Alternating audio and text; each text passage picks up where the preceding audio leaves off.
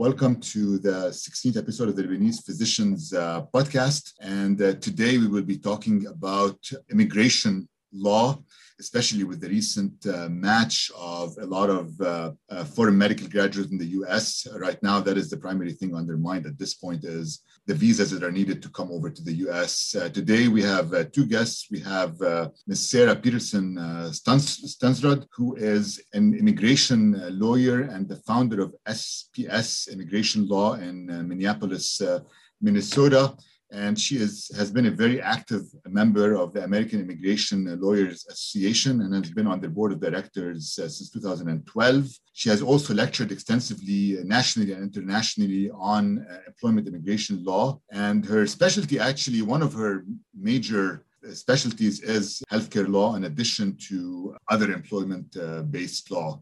And also we have with us uh, Dr. Wassim Abdallah, who is currently a uh, resident and soon to be chief resident at uh, the Indiana University School of Medicine, who himself is a foreign medical graduate and has been through the uh, visa process in the past and will be going through it uh, in the future, I guess, uh, too. So welcome, Sarah, and welcome, Wassim.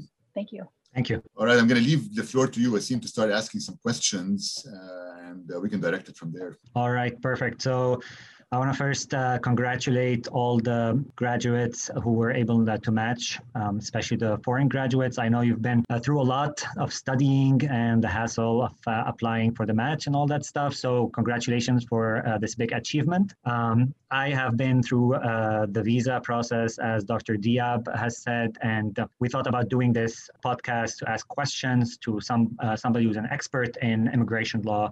So, I would like to thank Ms. Peterson for uh, giving us, uh, you know, her time and her expertise. So without further delay, I will just start, you know, by the, you know, basic question for people to understand what is a J1 visa. So a lot of people hear about J1 visa. So can you please just uh, kind of like a few words explain uh, what it is? Right. A J1 visa is for a really broad variety of intercultural exchange programs, but specifically to physicians.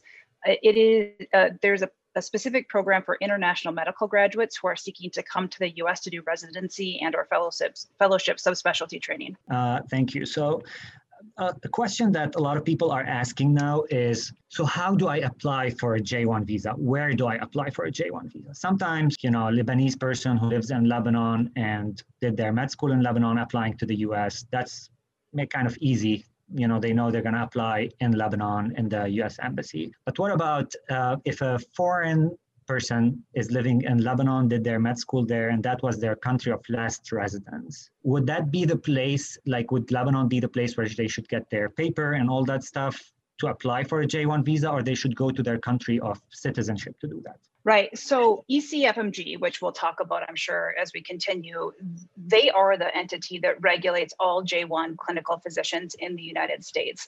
And ECFMG expects a statement of need, which every J1 clinical physician has to have, to come from the country of permanent residence if you're living, living permanently in another country other than your country of nationality. So it really depends on, you know, are you living permanently in a second country? Then the statement of need should come from that country and you should, should process through that country. All right, perfect. Thank you. So it has to be a permanent residency and not necessarily just a residency for, let's say, a couple of years. That should Correct. not be enough to get the statement of need from that country. Is that Correct. right? Yep. They, they're ECFMG is really looking for lawful permanent residence, and really um, that should be on the the DS 2019, which is a form that all J1 clinical physicians receive. So okay. they really are looking for that permanent tie to a second country. So I, I have a, specific question for uh, for Lebanon because kind of like the situation is a little bit special. There are the Palestinian refugees or sons and daughters of Palestinian refugees born in Lebanon, lived in Lebanon, uh, do not have the Lebanese citizenship. They basically don't have like also permanent residency in the country.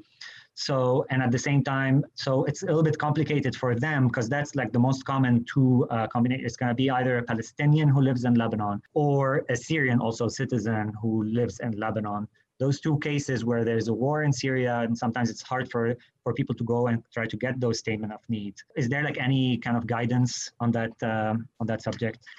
Yeah, so those are going to be very factually specific. And uh, my guess, based on what you just described, is that those two sets of individuals would process through Lebanon, working through ECFMG's protocols. But again, every situation is so unique that that each individual is going to have to look at their set of circumstances and ecfmg is a really good resource for any j1 physician to help you work through this entire process all right, so perfect. So basically, uh, standing and contacting ECFMG, the J1 sponsorship like kind of division, and asking them about your specific case, try to get an answer from them. Yes. All right, perfect. And we'll talk a little bit later about like other visas and maybe like other alternatives for people who have like a hard time finding like getting a J1 visa. So there, there, there will be a question about that. So also another thing that a lot of people kind of ask about regarding J1 visa is this idea of having a two-year home requirement. So can you just kind of explain also kind of simply to people what does that mean when they apply for a J1 visa? Right. So any clinical physician who comes to the United States in J1 status has a two-year home residence requirement. And that means you have to go home back to your country of nationality or if you happen to have the country of last residence on your DS 2019, it's that whole, it's that country, but it's only it's only that country to uh, fulfill a two-year home residence requirement, and that's because the J1 waiver pro or the J1 program is an intercultural exchange program. So there are options to waive that two-year home residence requirement, and we'll likely talk about them down the road. But understand if you enter the United States in J1 status as a clinical physician, you inherently have a two year home residence requirement. And that means you are ineligible for H1B status, the main way physicians work in the United States and for your green card status. So it's a it's a big deal, but certainly there are many ways to overcome that two-year home residence requirement should you want to stay in the United States long term. Perfect. Yeah, and and uh, you know we'll we'll talk a little bit more about the waiver for those uh, two-year home uh, requirements, but kind of also to to um, kind of make it clear for everyone who's going to be listening to this podcast. Uh, this is going to be a two-year home. Doesn't mean you only have to leave the U.S., but also you have to go and reside in that country that where you got your statement of need from. So you don't, you can't just like be, you know, a French, uh, you know, got your statement of need from France and you go live in Germany for two years and then apply to the US, right? You have to go back to that country that gave you the statement of need. That's absolutely right. correct. Yeah. All right, perfect. So that's for people listening. Some people think about, oh, I would go work in Dubai for like two years. right. I'm from, you know, I'm from Turkey. I would go work in Dubai for two years and then come to the US again. That's not how it's done. If you want to do the two-year home requirements. Perfect. Yes, that's a very critical point. Yeah. So what is so a lot of people are confused about and that's probably like something special to the us specific about the difference between a visa and a kind of status. So what is a ds 2019 and what how is it different from like just having a j1 visa stamp on your passport? Right so a visa is simply a sticker that the us government puts in your passport and the sticker permits you to present yourself at a port of entry and, and, and seek entrance into the United States. So it's a mandatory element of entering the United States, but a visa does nothing more than that. It doesn't give you any sort of legal status. For J1 physicians, you will get a form called DS 2019, and that's really your, your legal status document. ECFMG, the, the um, overseeing organization, will issue that document to you every year. It's good for one year increments. And that's really how you prove your legal status for the entire duration of your training in the United States. All right, perfect. And that would be, would that be like the reason why people can stay in the US while having a valid DS 2019, even if their visa has expired? Is that right? So if your visa expires while you're in the US and you have your valid DS 2019, that means nothing other than the next time you leave the country, you need to renew your visa. Um, I believe right now, I looked it up before the podcast, Lebanon is actually issuing five year visas for Lebanese J1 physicians, and they're good for multiple entries. Now, that can change, right? Um, that's based on reciprocity between the United States government and Lebanon. But um, but again, you know, depending on the, the length of your training program, the, the visa expiration doesn't do anything regarding your ability to remain in the country, but you always have to have a valid DS 2019. Which, which has to be renewed on a yearly basis right? Correct. ECFMG will renew that working in conjunction with your with your training program each year. All right.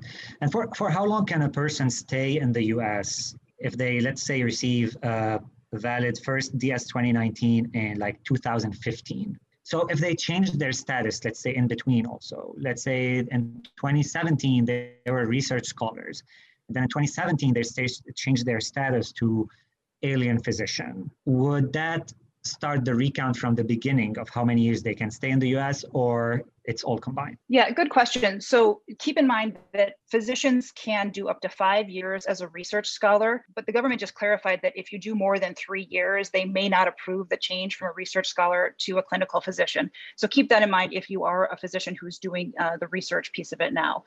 Also, keep in mind you can never go from clinical physician to research scholar.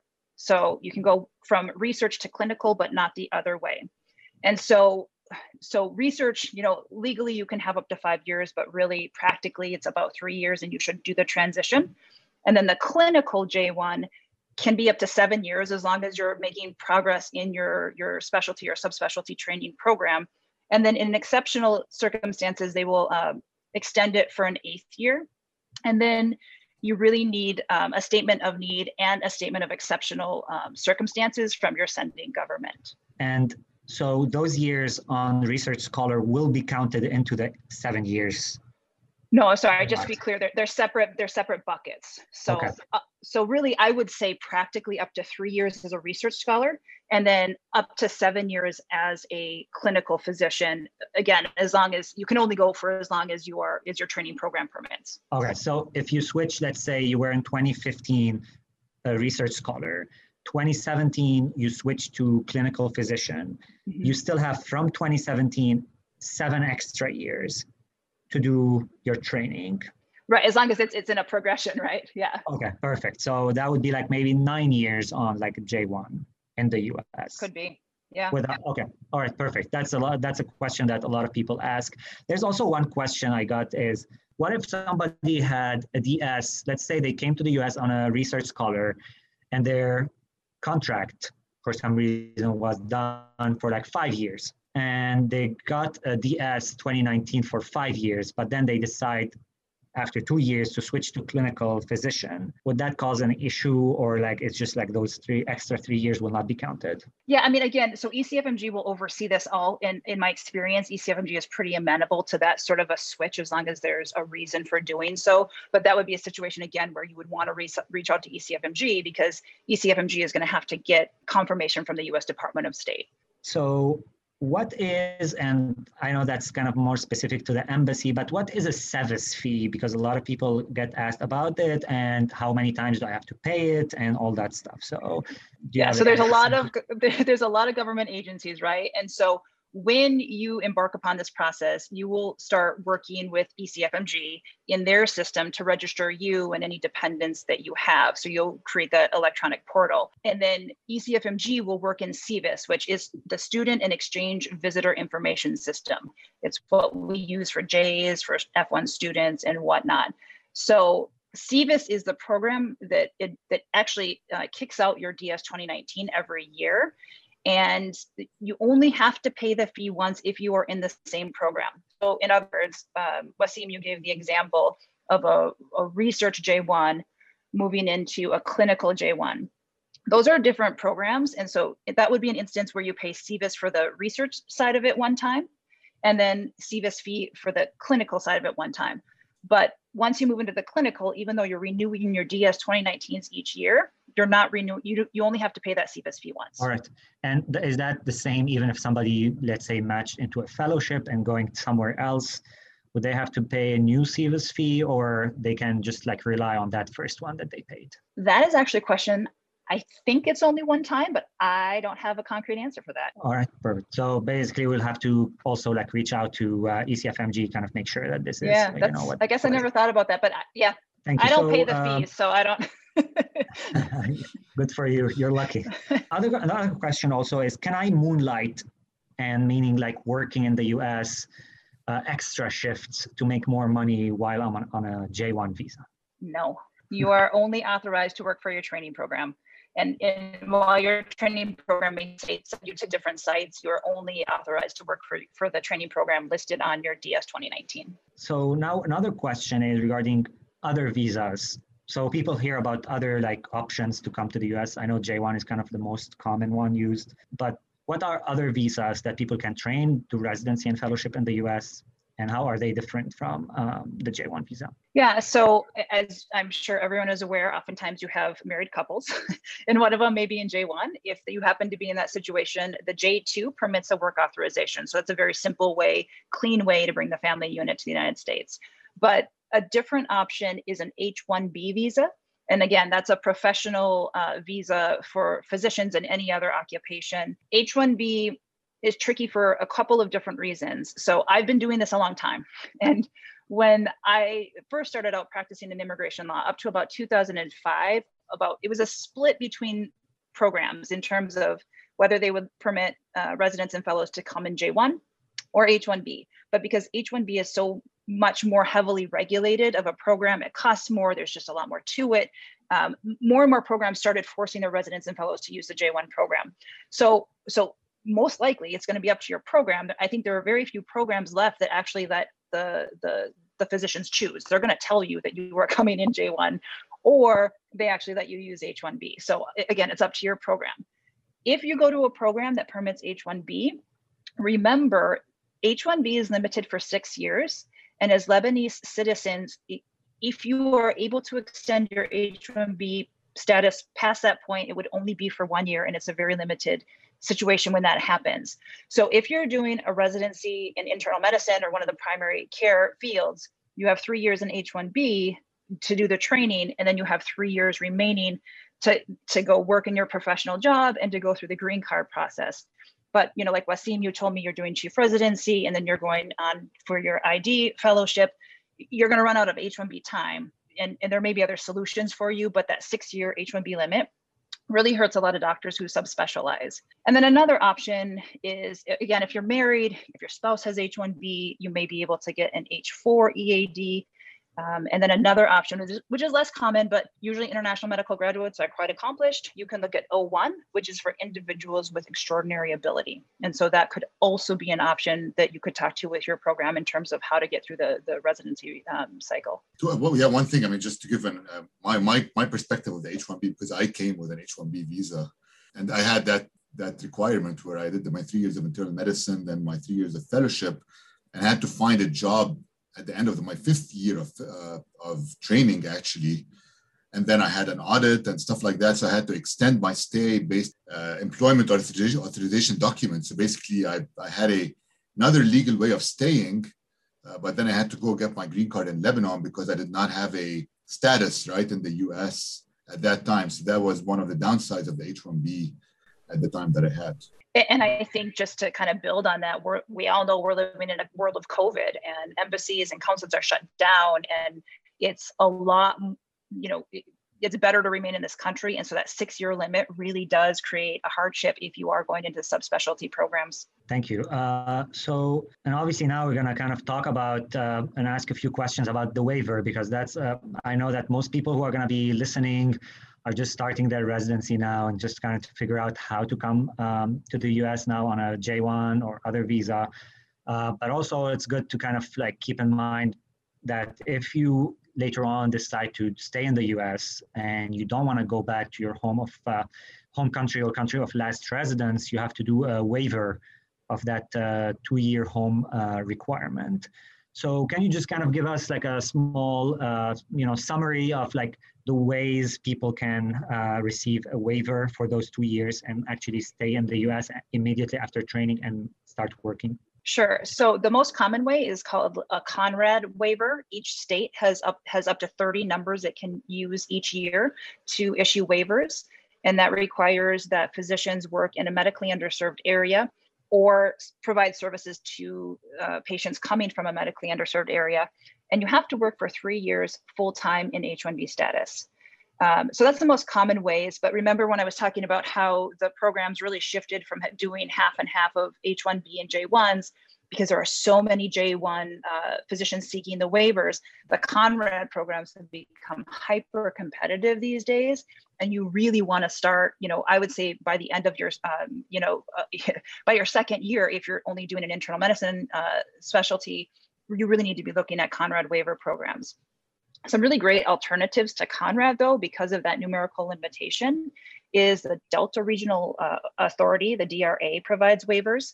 They also have a three year service obligation, but they're not limited numerically, and both um, primary care and specialists can apply. Also, a similar is the Appalachian Regional Commission.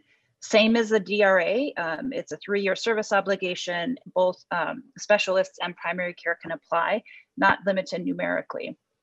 There's an HHS clinical waiver. Again, it has a three year service obligation only for primary care, but not limited. And they really expanded the program this year because of COVID. VAs have a similar waiver program, although they're a little trickier, and you should really talk to a lawyer about the VAs because physicians can get hung up. Um, and then two really unique waivers, in particular, we were talking to Lebanese physicians. There is a hardship waiver, which requires that you show exceptional hardship to a U.S. citizen spouse and or child the really nice thing about a hardship waiver you know it requires you to have bad facts to get a, to get your case approved but you don't have a three year service obligation. So if you have a us um, spouse or child that and you have reasons to to you know convince the government it would be really hard for you to go back home for two years that could be a really great option. And then also there's a persecution waiver. It's sort of the same as asylum. It's a little the, the standards are a little um, less um, expansive but Again, it doesn't have a three year service obligation. I will also say the most bizarre thing about the hardship and persecution waivers, they're waivers that are based on really, really bad facts, right? That you can't go home for a, a really compelling reason. You can't change status from J1 to H1B with those programs. You actually have to leave the country and then come back into H come back in the country with an H1B visa. So it's it's a it's a weird sort of dynamic. But if you get any of the other waivers with a three-year service obligation, you don't need to leave the country. You can change your status directly from J1 at the end of your training program immediately into H1B. And since you you kind of uh, touched a little bit on the, the J2 visa, let's say uh, a person is married, a person who has a J1 visa married to a person who has now a J2 visa doing residency in the US. And that person on J1 visa received a waiver for the two-year home requirement and found like a position can the J2 person immediately kind of look for a job and kind of switch to that H4 status and start working or like what's what's the procedure for those people? Yeah, so the J2s are covered under the waiver of the J1. So that's good. If the J2 wants to go into H1B status, what the USCIS, our government, has been doing recently in most instances is denying the change of status because USCIS is taking the position that unless and until the J1 fulfills, um, the J2 can't change status. It's it's not legal. It's bizarre, um, but they're doing that. But they're very inconsistent. So you can still file for a change of status, and fingers crossed they'll approve it. And then in terms of H4, you only get the H4 EAD if the H1B is sufficiently far enough along in the green card process, which usually takes a couple of years post training. So H4 EAD is not something that, that would likely be immediately available to a spouse. And what about, let's say, somebody who was on a on a J1 visa, and let's say they already spent seven years of training, and now they want to continue for an extra year, and they didn't apply for that exceptional extension, and they switch to an O1 visa, or let's say start like working on O1 visa. Does that give them a waiver from their two-year home requirement? Unfortunately, no. The only thing that that gets rid of that two-year home residence requirement is if you go back to the country listed on your DS 2019 and fulfill the two years, or you get a waiver and you comply with whatever terms the waiver has. And right. similarly, Wassim, another question that I get a lot of the times is, I just married a U.S. citizen. Can I just file for my green card? Not if you have the two-year home residence requirement. You either need to fulfill it or you need to get a waiver. All right, and that applies also like to people who win the you know visa lottery, like diversity visa lottery, and all those stuff. That doesn't give you the right immediately. You'd rather be like somebody without any visa and like living in your home country when you win those, right?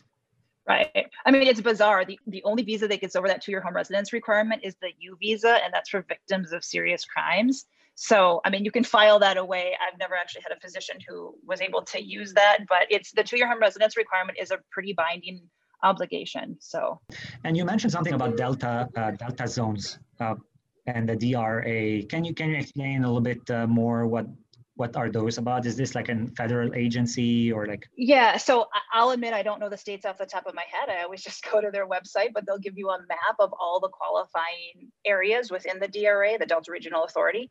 And if you, if you can find an employer in that area, you know, in that map zone, they can file a J1 waiver for you. And then, then you have your waiver. You have, again, you have to work for three years in that area. And these, you know, Delta Regional, that's a pretty uh, underserved area, but it covers a, a wide variety of states. Um, so really good options. And, you know, DRA and the, the Appalachian Regional Commission, they recently, in the last couple of years, opened up to specialists which is also really nice for all of you who are subspecializing. And one question I, I get also from people on like uh, O1 visa, let's say somebody again uh, did not file or like try to get a waiver, did not receive it, works on O1 visa. Some people tell them you can go to your home country for like uh, three months every year. And if you go to your home country and start like counting those months while you're in your home country, you can like in, the, in that meantime receive your waiver. Is that right? Sure. So you so the two years is cumulative, right? But you have to be physically in the home country. And I had a client years ago um, who she was in it long term, you know. And remember, oh, one is good for three years, and then usually it's extended for one year increments unless there's been a change to the job. So you're really looking at this long haul if you're just going back to Lebanon for three months at a time.